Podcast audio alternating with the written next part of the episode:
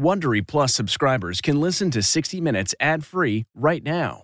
Join Wondery Plus in the Wondery app or on Apple Podcasts. This spring, if you'd rather spend time enjoying your lawn instead of trying to keep it alive, there's good news. TruGreen is the easiest and most affordable way to get a beautiful lawn. All you have to do is water and mow, and they'll do the rest. Weed control, fertilization, aeration, and even some things you might not even think of. They'll do all of it, while you can do literally anything else. With TruGreen, you could have your lawn looking as good as a putting green. That's not hyperbole. TruGreen is the official lawn care treatment provider of the P G A Tour. TruGreen offers a satisfaction guarantee, and they have a verified best price promise, which guarantees you the lowest price with no compromise on quality. You do you. Let TruGreen do your lawn care. Visit True Green dot com to get the best lawn at the best price with the best people guaranteed.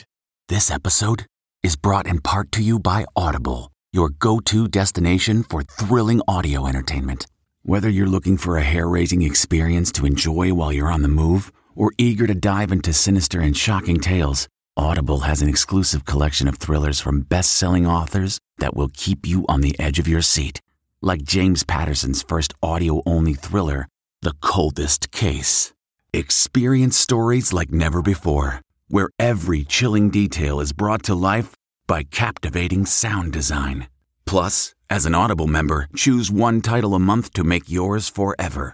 And now, new members can try Audible free for thirty days. Just visit audible.com slash WonderyPod or text WonderyPod to five hundred five hundred. That's audible.com slash WonderyPod or text WonderyPod to five hundred five hundred.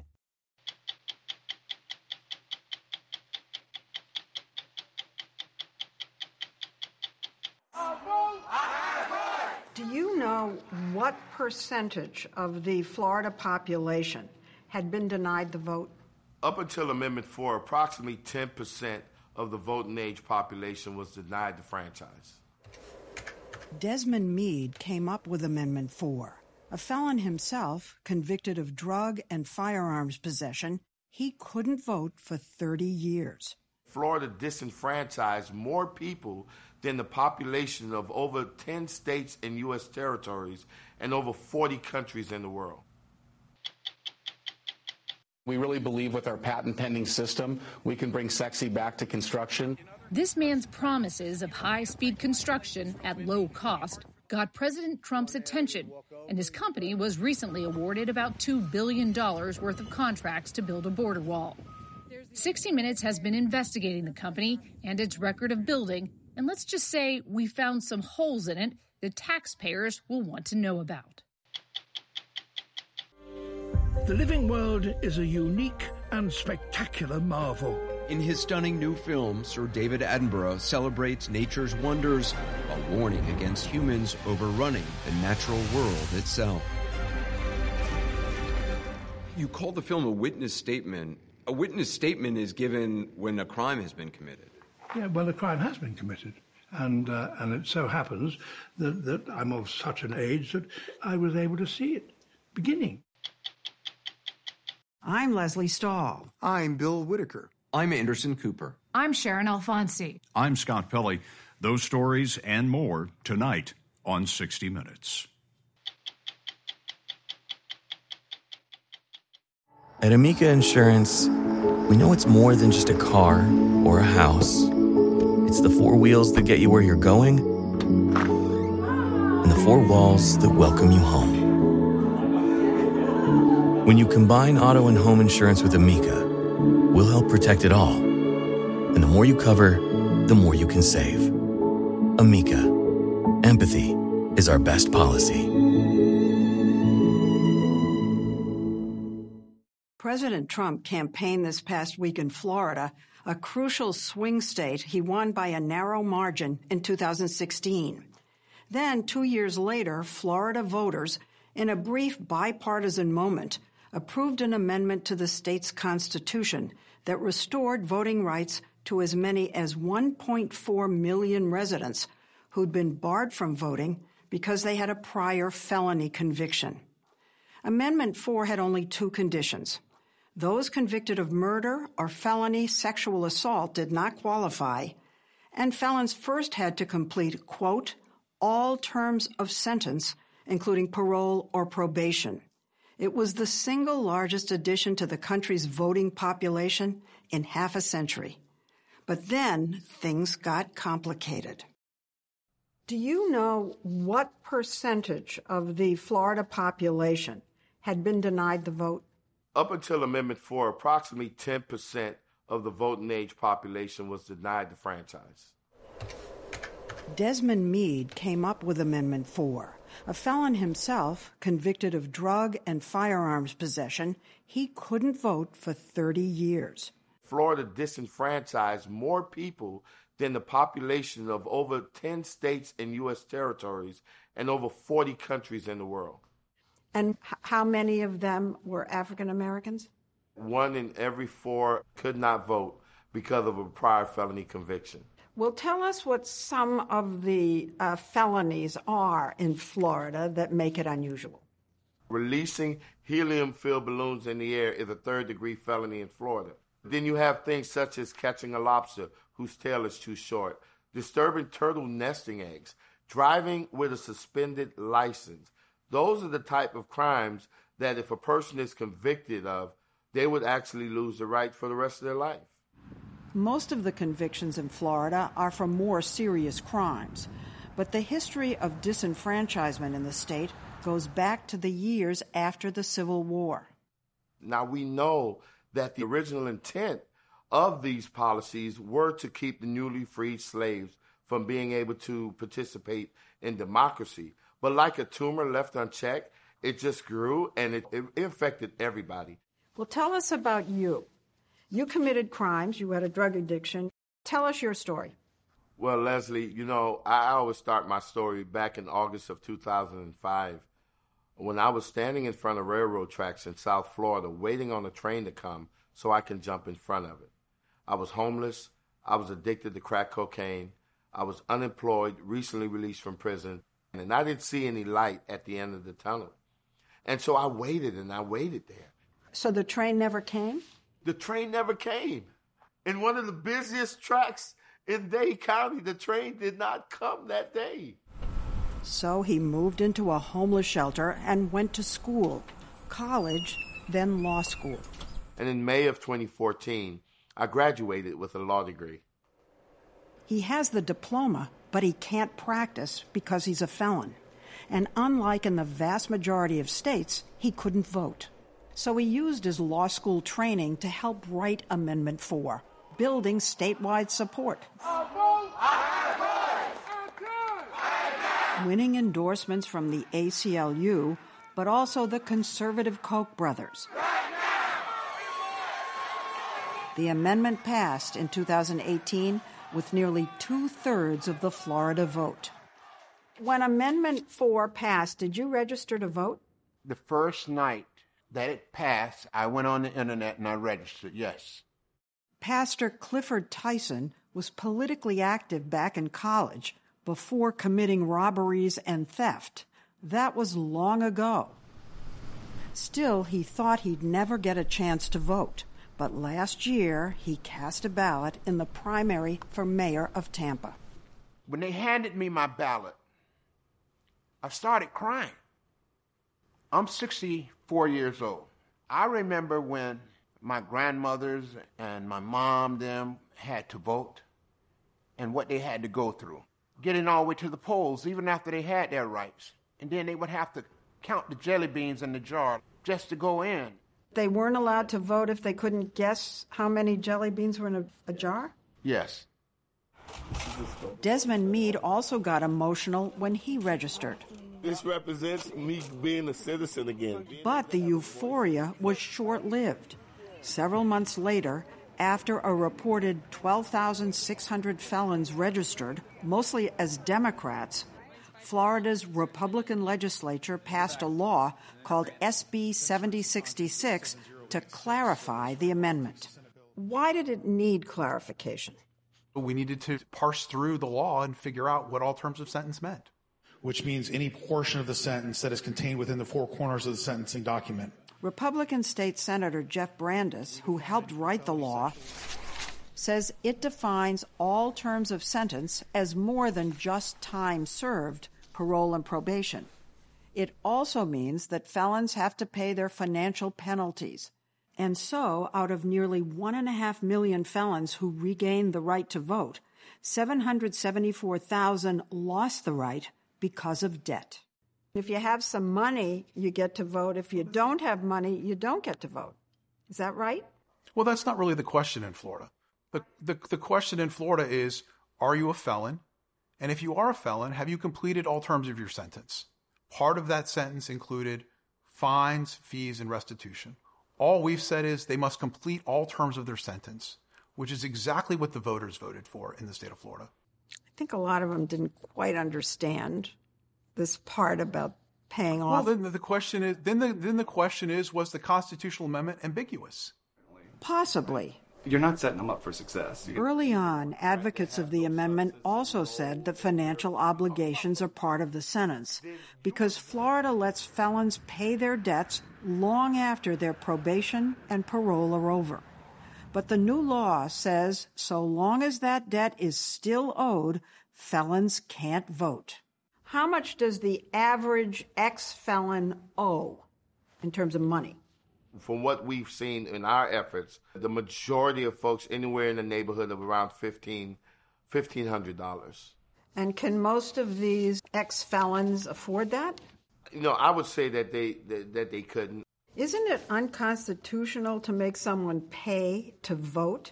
The twenty-fourth Amendment, I believe, uh, made that unconstitutional, that you should not. Uh, but unfortunately, that's what we're facing here in Florida. The new law mandates that felons certify they're good to vote. In other words, that they've paid up. Lying on the form, well, in Florida, that's a felony. But here's the rub. A lot of these felons can't find out how much they owe in fees, fines, and restitution, like Pastor Tyson. Right now, do you have any outstanding fees or fines or any money you owe? Miz Stahl, nobody knows. This is the problem. There was no way of tracking who paid what for the last forty years. That's because each of Florida's sixty-seven counties has its own archive of sentencing documents. This one's in Hillsborough County. With no one centralized system, records can be missing, conflicting, inaccurate, or scattered, and restitution to victims is often not tracked at all. We saw old debts handwritten on index cards. Some are only available on microfiche. You have two individual felonies in both both counties, right? We visited a hotline in Orlando run by felons who help other felons figure out how much they owe so they can register to vote. Clearing one case can take up to three weeks. Do you have any other counties where you might have received felony convictions in? So if they have four separate felonies in four separate counties, two of those counties may be very helpful. And sure, whatever information you need, how can we help? While the other two are just draconian and slow and uh, seemingly unwilling to help us in our quest to help these returning citizens. Pastor Tyson sued Florida to get his right to vote back after trying in vain to figure out how much he owed. I'm represented by about thirty lawyers between the Brennan Law Group, N double A C P, array of people, and they can't find out. This is crazy. It's crazy, but it's designed. To me, it's like a poll tax. Okay, voter suppression. Whose vote are they trying to suppress? Black and brown, lower-income voters. It affects them most. What do you say to people who argued that the law, S B seventy sixty-six, is kind of like the roadblocks that were put up uh, for Black voting back in Jim Crow days, where there were literacy tests and poll taxes and jelly bean tests, all kinds of hurdles to voting? I have worked every year to uh, try to improve the lives of those people involved in the criminal justice system in Florida. And, and even in this piece of legislation, I have tried to create opportunities for individuals who can't pay or have some financial difficulty paying to go back to the court and convert them to con- to community service, or to go to the court and ask for those fines and fees to be reduced. But the election's coming up. There's a cutoff for registration, October fifth. And a lot of these people cannot find out to this day what they owe. Well, I think that's where we need to be working with local clerks of court and moving this process along as quickly as possible. In May, a judge ruled in Pastor Tyson's favor, saying that Florida has created an unconstitutional pay-to-vote system. But this month, an appellate court reversed that judgment, saying the law is legitimate and constitutional. Both sides expect this will end up in the Supreme Court. But for now, even though Amendment four passed with overwhelming bipartisan support, most felons in Florida won't get to vote in November. So Desmond Meade is raising money to pay off the debts of felons who want to vote from people like John Legend, LeBron James, and Michael Jordan, as well as Michael Bloomberg, who has raised a reported sixteen million dollars for the effort. If the courts, the state of Florida, want to hold our democracy hostage in Florida, we've got patriots around this country that's going to step up and say, you know what, we're going to pay these people fines and fees. We're going to free democracy. We're going to pay the ransom. He's collected at least twenty-three million dollars, which he estimates will clear over twenty thousand felons.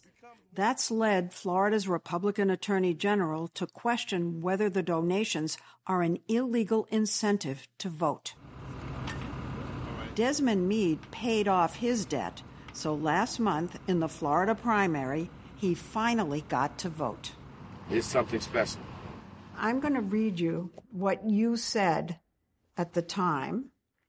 When I went in there to vote, I didn't just take my family in there with me. I brought all of my ancestors that were hung on trees, that were burned, that was bitten by dogs, that was sprayed by fire hoses. I brought their spirit with me in there. Our people went through that. We've been constantly fighting. Amendment four was nothing but a continuation of the civil rights fights. And we're still fighting.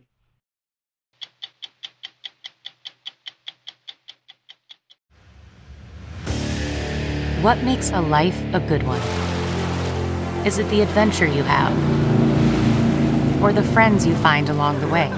Maybe it's pursuing your passion while striving to protect, defend, and save what you believe in every single day. So, what makes a life a good one? In the Coast Guard, we think it's all of the above and more, but you'll have to find out for yourself. Visit go coast guard dot com to learn more. This summer, federal agents arrested President Trump's former chief strategist, Steve Bannon, on a yacht off the coast of Connecticut. Bannon and three others are accused of defrauding donors to We Build the Wall, a conservative fundraising campaign that raised millions of dollars to privately build sections of wall on the border with Mexico. Prosecutors say the defendants took hundreds of thousands of dollars from the fund for their own personal use. They've pled not guilty. Before the arrest, We Build the Wall had completed two walls, less than a mile in New Mexico and three miles in Texas. Tonight, you will hear about the contractor who built both of those walls, Fisher Sand and Gravel out of North Dakota, and how they leveraged those jobs to earn billions of dollars in government contracts with support from President Trump. Last month, reports surfaced that one of their private walls was falling apart, so we went to Mission, Texas, to see for ourselves. We drove over the flood levee down a dusty road that dead ends at a sugarcane farm, and there it was. The so-called wall looks more like a fence. Its steel spine curves three miles down the banks of the Rio Grande and stretches upwards of eighteen feet high. It sits on private property, so the only way for us to get a better look is from the water. From here it appears fine, but Javier Pena, an attorney who represents neighboring landowners, noticed erosion from summer storms was quite literally covered up. He hired engineers to inspect it. What have you seen? Massive erosion. There's cracks in the foundation. The foundation is crumbling. There was an eight-foot hole under the fence. There are these trenches all along the wall of the sand just washing away. From the experts that have actually reviewed the site, there is no differing opinions. What is the opinion? That it's not a question of whether it will fail, it's when it's going to fail. And it's already started to fail. To understand why this is happening, Pena says you have to go back to the fall of two thousand nineteen, when a character called Foreman Mike from Florida, a mouthpiece for We Build the Wall's fundraising drive, showed up in Mission, Texas. We're building three and a half miles of wall. The people of Texas are rising up because We Build the Wall and Fisher Industries are going forward with this bill. We Build the Wall was founded by Iraq War veteran Brian Kolfage, a triple amputee. They wanted to raise a billion dollars to, quote, build Trump's wall. They targeted Mission, Texas in the Rio Grande Valley, one of the busiest illegal border crossing areas in the country. All along the border, we're here building. You got to help out. They had started producing the videos promoting this project, and they were on the property. They started clearing the property before anyone really knew what was going on. The company clearing the riverbank to build the private wall was Fisher Sand and Gravel. Tommy Fisher, the company's C E O, had been trying, and failing, to land a lucrative border wall contract from the government since two thousand seventeen, when the Trump administration began soliciting wall design concepts. Fisher was one of the companies to put up a prototype. Officials at the Department of Homeland Security said it had design flaws. A second bid was also rejected. Frustrated, Tommy Fisher took another approach. We really believe with our patent-pending system, we can bring sexy back to construction. He became a fixture on Fox News, the president's favorite network at the time. At times, sounding less like a contractor and more like a contestant on a reality show, pandering to an audience of one. You know, hopefully the president will see this as well, and he's a guy who says he can cut through bureaucracy. Two weeks after that appearance on Fox in April of two thousand nineteen... I don't know if you heard about this contractor that said he can build the whole wall for a lot cheaper than anybody else. Yes, I am. We're dealing with him, actually. It's Fisher. Comes from North Dakota, recommended strongly by a great new senator, as you know, Kevin Kramer. By May of two thousand nineteen, Tommy Fisher had the president's attention, but still couldn't land a contract to build the government's wall. The Army Corps of Engineers, which oversees border wall construction, pointed to the company's lack of experience building border walls. To prove they could, Fisher teamed up with We Build the Wall, first in New Mexico and later here on the banks of the Rio Grande and Mission. Building on the banks of any river is difficult, but building on the raging Rio Grande is especially challenging, made more complicated because the U S Mexico border runs straight down the middle of it. So any plans to build on it must be approved by the International Boundary and Water Commission, or I B W C. Fisher Sand and Gravel didn't get that approval before they started bulldozing. What steps did they skip? All of them.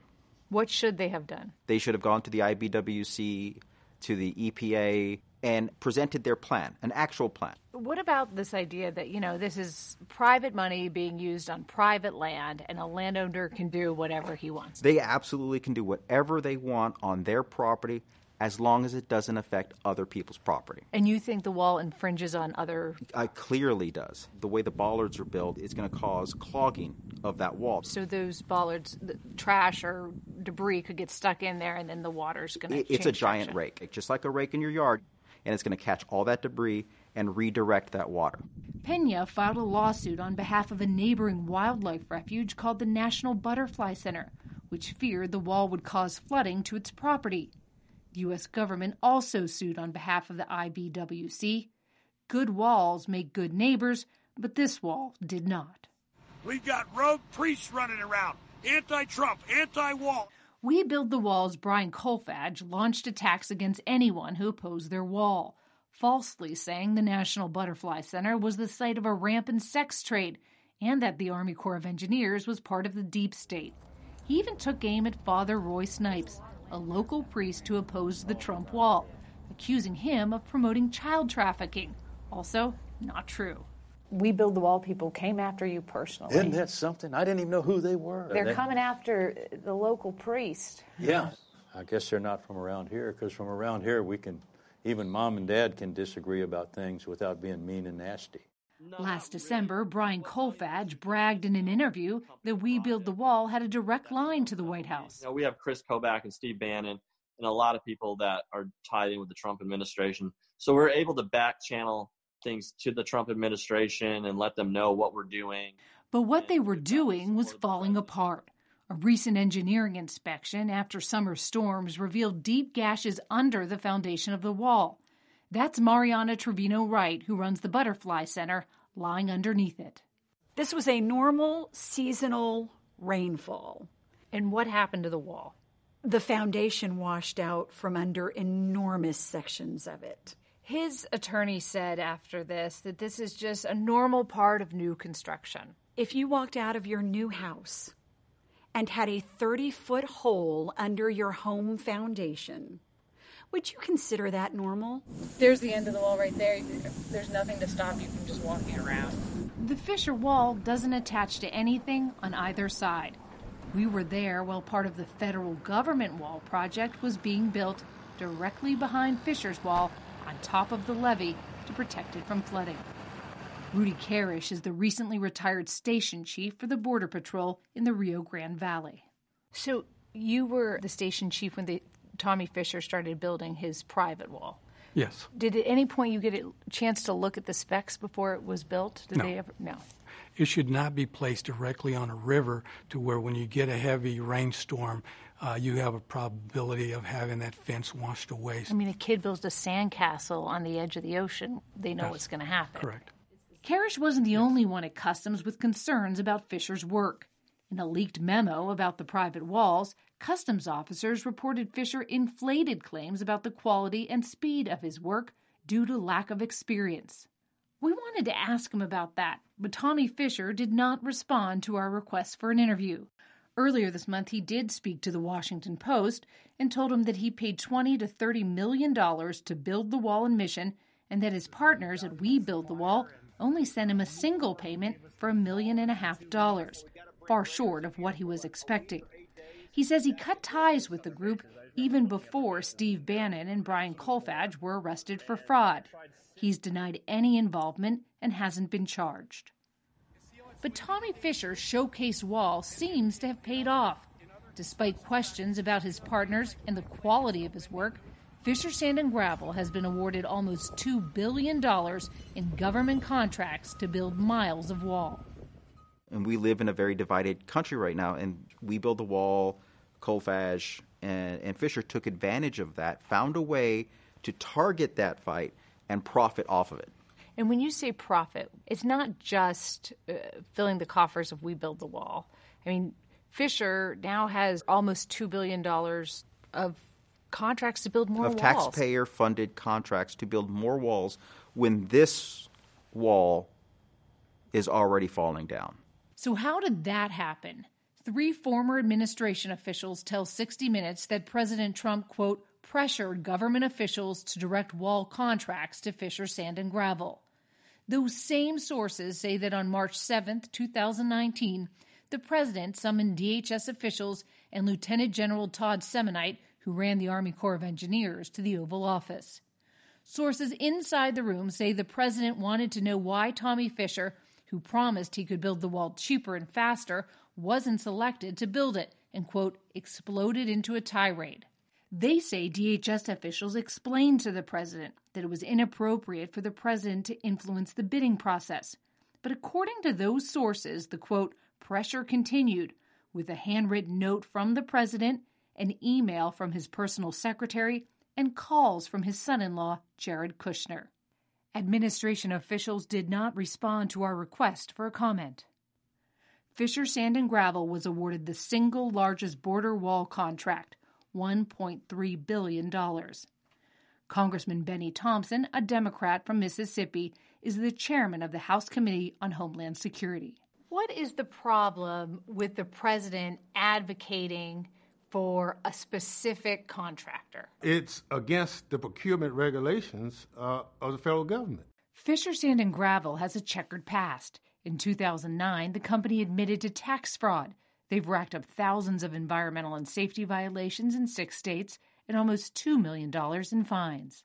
Do those things figure in typically when you're when you're deciding who should get a contract? Fisher could potentially have been debarred from bidding on any federal contracts, uh, but they weren't. The president made no bones about his support for Fisher, and guess what? Fisher got the contract. It speaks for itself. Sources also told us that Republican Senator Kevin Kramer of North Dakota had been aggressively trying to steer contracts to Fisher Sand and Gravel. They say Senator Kramer demanded sensitive information from the Army Corps of Engineers about competing bids. When some of those documents you request uh, gives an individual a potential unfair advantage in the procurement process, then I think that has to be reviewed. We asked the Inspector General to look at it. Senator Kramer says he was just exercising congressional oversight and gave Fisher no information. The Department of Defense Inspector General's investigation is ongoing. They need to look at Tommy Fisher's and Brian Kolfage's and Bannon's own words when they say that they were working back channels with the Trump administration to get these contracts. You know, they might say it's that's just politics. That's not politics. That's corruption. That's the swamp that Trump claimed he was going to be draining.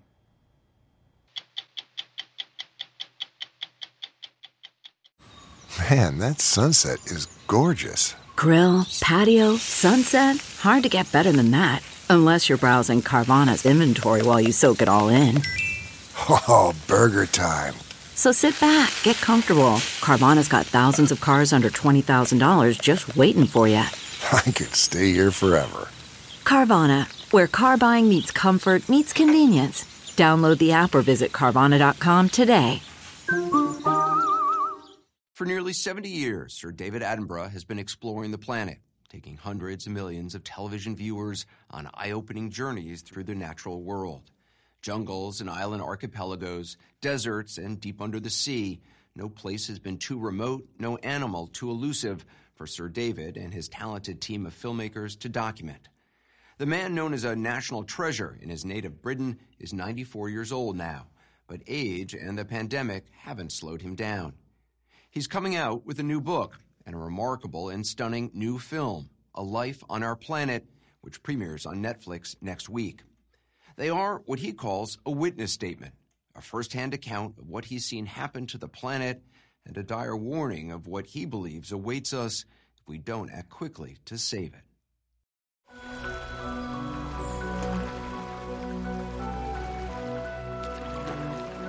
The living world is a unique and spectacular marvel. In his new film, Sir David Attenborough's voice is the same, sonorous and soulful, reassuringly familiar. Dazzling in their variety and richness. But his message is uncharacteristically alarming. The way we humans live on Earth is sending it into a decline.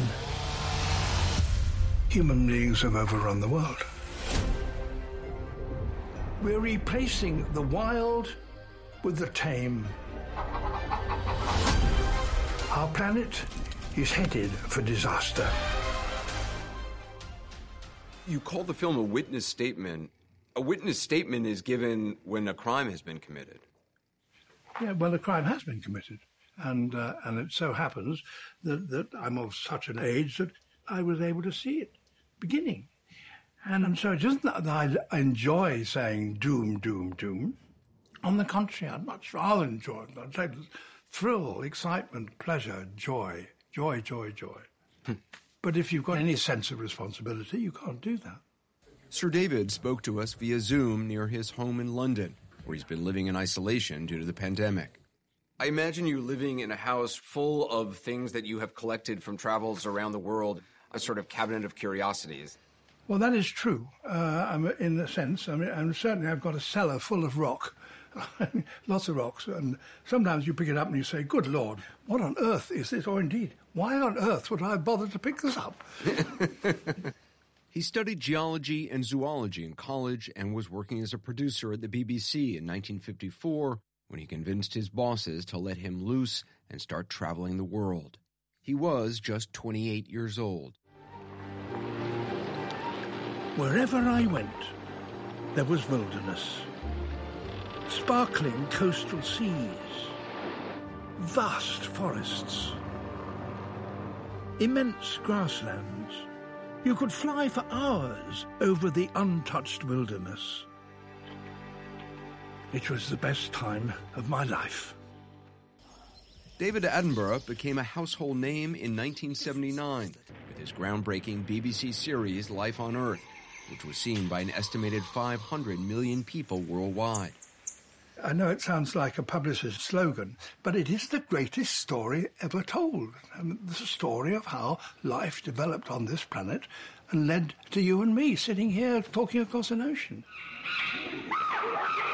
Viewers were drawn in by Attenborough's enthusiasm and sense of wonder. This was his first filmed encounter with endangered mountain gorillas in Rwanda.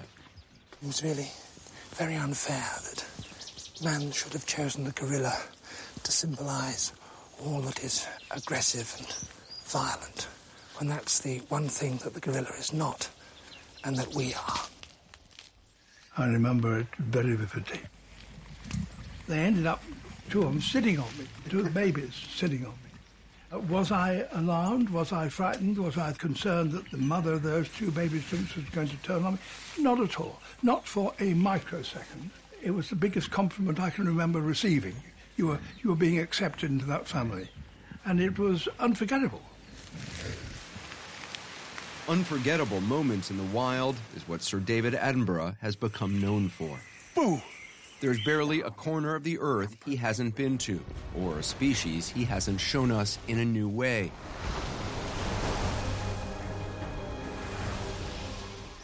He's done more than just bring the natural world into our homes. He's helped us make sense of it. They are on parade. Given it a story. She's seen enough. Full of characters and complexity. Not to mention excitement. Take a look at this from B B C's Planet Earth two. A snake's eyes aren't very good. So if the hatchling keeps its nerve, it may just avoid detection. I saw that on a plane, and I started talking to the person next to me in my seat, saying, you have to watch this. This is extraordinary. They thought I was crazy. Well, I mean, it's the job of a narrator for natural history films is, is a great, is, is a bit of a doddle. I mean, a bit of a doddle? A bit of a, a piece of cake. How's that? it's, it's really pretty easy because the animals are so fantastic. Sir David has always been an animal advocate. In the early nineteen sixties, he was a founding member of the World Wildlife Fund. But in his films, he rarely focused on the destruction of their habitat or climate change. You were skeptical of, of climate change. I think that's interesting because I think it makes your warnings now all the more powerful. Yeah, yeah, certainly so. And, and if, you, if you're going to make um, a statement about the world, you better make sure that it isn't just your own personal reaction.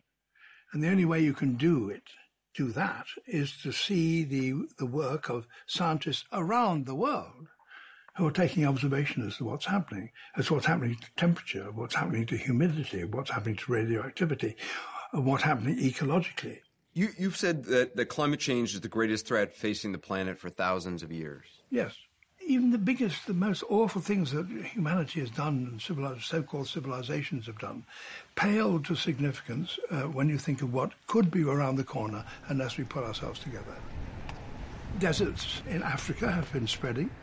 There could be whole areas of the world where people can no longer safely live. The hottest temperatures yet recorded in Death Valley, and, and yet we are such optimists. That we say, we go to bed and I say, oh, well, that was exceptional. Gosh, that was interesting, wasn't it? That was the highest temperature. Good Lord. Oh, well, that's the end of that. Not at all. Wait. Wait another few months. Wait another year. See you again. Over the years, Sir David has repeatedly visited Australia's Great Barrier Reef. Now, coral reef is one of the most dramatic and beautiful and complex manifestations of life you can find anywhere. But on his last trip, he was stunned by what he saw. And we went on this reef, which I knew, and it was like a cemetery, because all the corals had died. They died because of a rise in temperature and acidity. There are still people who are going to see this and say, well, look, it's not that bad, and Who are these people who say? And, and technology will evolve to come up with some sort of a solution that we can't even imagine. No. We live in a finite world.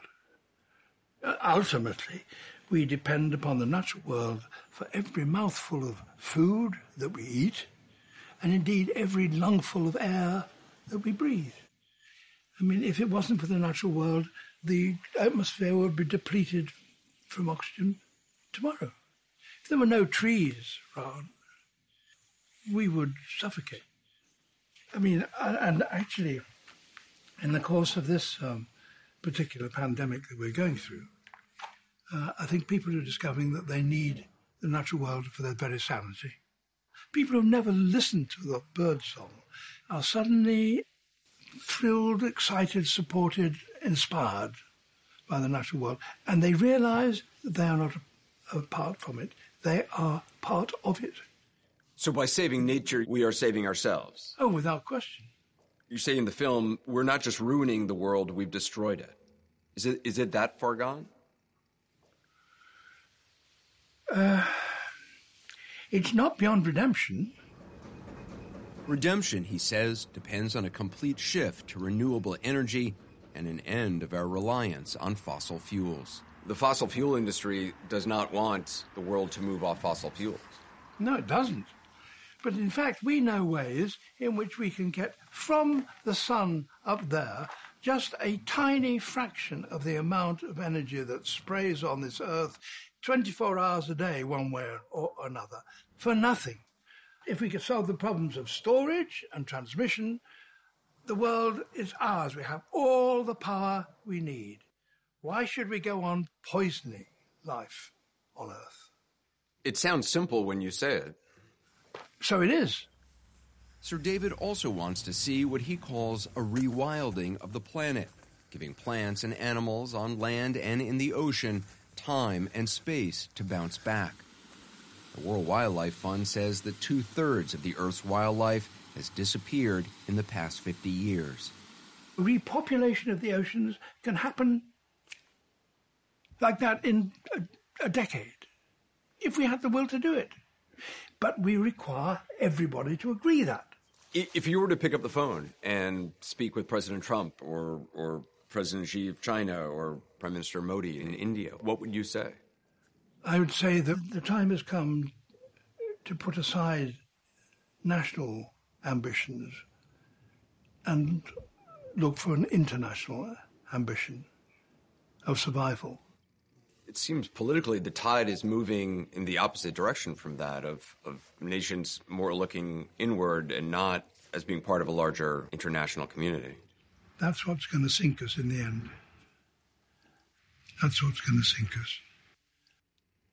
Can you be optimistic at all? We, we don't have an alternative. Um, I mean, what good it is to do is say, oh, to hell with it, I don't care. You can't say that.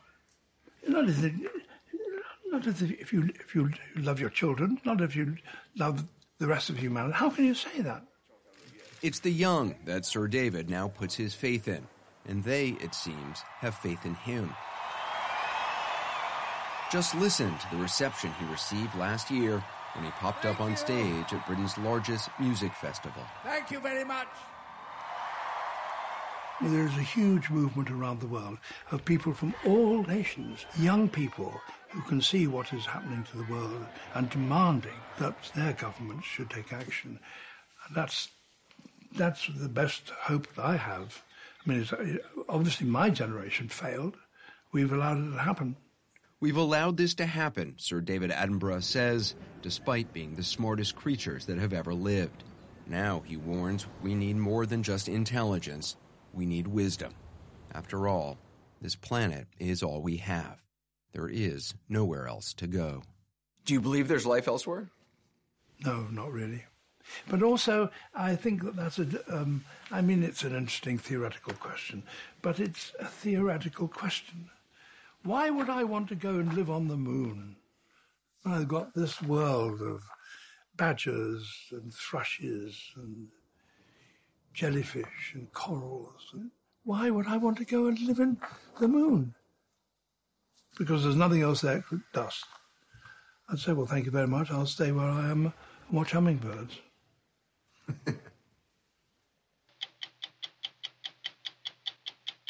Worried about letting someone else pick out the perfect avocado for your perfect impress-them-on-the-third-date guacamole?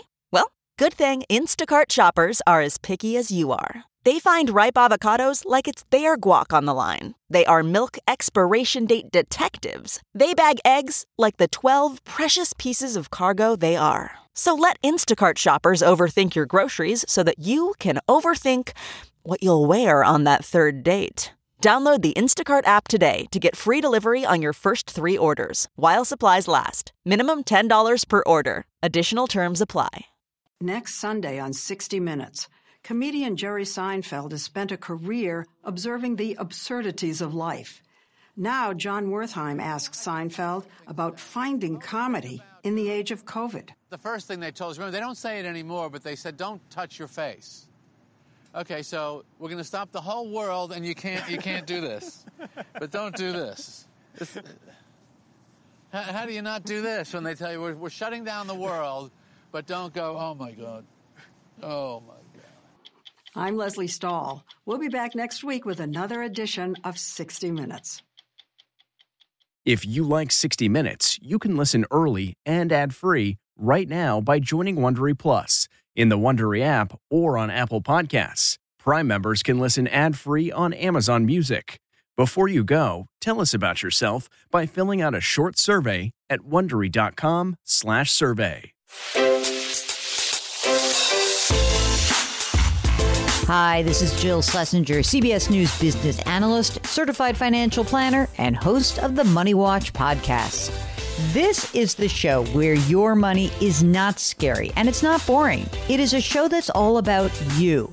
It's your questions that make it possible for me to provide unconventional and entertaining insights on your money and maybe more importantly, on your life. I'm going to be your financial coach, someone who brings common sense and an insider's perspective on how to manage your money and your emotions. And I promise we are going to have a little bit of fun along the way. Have a question from retirement to career changes to college funding? Just send us an email at askjill at jill on money dot com. Follow Money Watch wherever you get your podcasts. You can listen ad-free on the Amazon Music or Wondery app.